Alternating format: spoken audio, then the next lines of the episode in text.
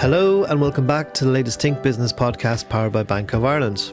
Already hit by shortages of semiconductor chips, the motor industry's supply chain woes are likely to be exacerbated by the war in Ukraine.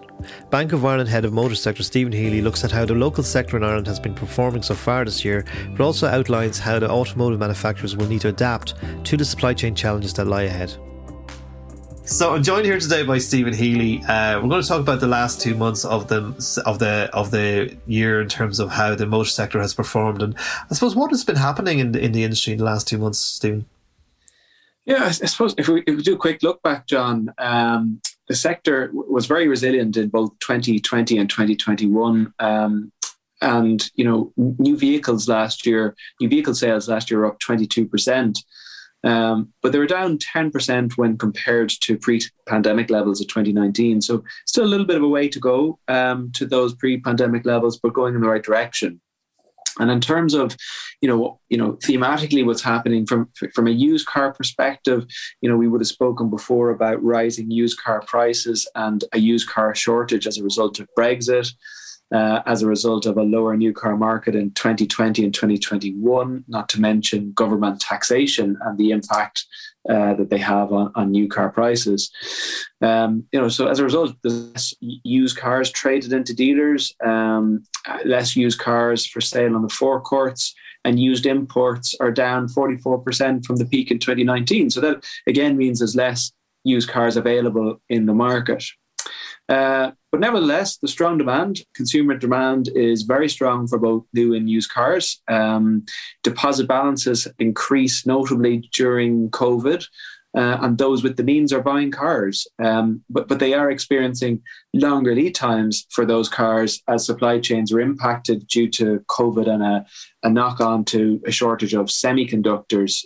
So that global shortage of microchips these microchips are used, John, in all kinds of vehicle electrical systems, and manufacturers have had to reduce production output as a result. So dealer order banks are fully loaded. They're just waiting on these cars to be built, shipped and delivered to Ireland. So there's longer lead times for consumers here. And up until the crisis that crisis in Ukraine that's hit, Automotive News were reporting an increased chip supply from Q2, which would be good news for the second half of the market in Ireland. So I suppose overall in the first 2 months, new car sales are back 4.6%. The sector expects, though, that the seasonality this year will be different, and that's due to the shortage of semiconductors and the impact that has on vehicle production. So we expect this year there will be a stronger second half, and that overall the car market is expected to be up 10% on 2021. And, you know, it's been a tough couple of years, John. I mean, first we had COVID, Brexit included in the middle of COVID, a semiconductor crisis, and now, of course, very sadly, war in Ukraine. And the war in Ukraine, how do you think that situation is likely to affect the motor industry, aside from the obvious fuel issue? What other impacts do you think it could have? Look, the first thing to say is automotive manufacturers have extensive supply chains. They're able to adapt, but it takes a bit of time. So there'll be at least a temporary impact to vehicle production. So manufacturers have already halted exports to and or production in Russia in support of sanctions. The Ukraine produces wiring harnesses on behalf of the motor sector, and due to the just-in-time nature delivery of those parts, some manufacturers, some brands, Volkswagen, Mercedes-Benz, BMW, had to close down some production lines in Europe for about a week. And to give you some stats, Russia accounted for about 1.7% of German car exports in 2021. German manufacturers produced 170,000 cars in Russia. They were mainly destined for the German home market. Renault generates about 12% of its revenue from Russia, according to Bloomberg, second largest market outside of its home market in France. And the share price has been hammered this year. It's down about 25% since the beginning of the year.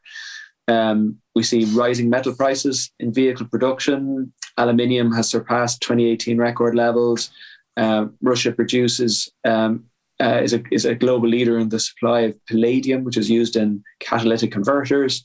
The Ukraine is a major producer of chemicals, in particular neon gas, which is used in the production of microchips. And as I mentioned earlier, there's already a global shortage of these microchips. So the war has the potential, apart from the horrific humanitarian impact it has the potential to damage the recovery in the global semiconductor supply chain.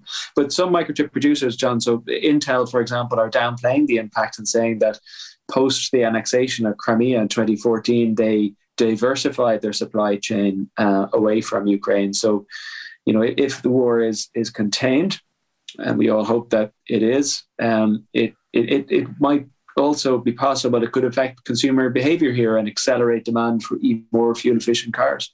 And speaking of fuel efficiency, I mean, it's hard. Every second conversation I have with someone is they've just driven by a forecourt and seen the prices. But with the rising fuel prices, do you think this might accelerate Western demand for hybrid technology?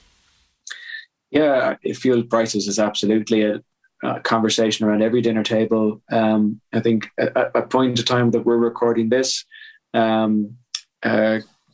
government have made adjustments to excise duty, which will hopefully bring fuel prices back from the €2 level that we've seen over the last couple of weeks. The answer to your question, I think, it's eminently possible. It'll depend on how the crisis evolves and the speed it gets resolved, John. I suppose consumers already are shifting towards electrically chargeable vehicles in Ireland, and from a European perspective too. And if you consider electrically chargeable vehicles, that's the sum of battery electric vehicles and plug-in hybrid vehicles. There's about 50,000 of those on our roads today, but there's also a total of 2.2 million cars on the road. So so they account for about 2% of the fleet. And last year, about 16% of new cars were ECVs.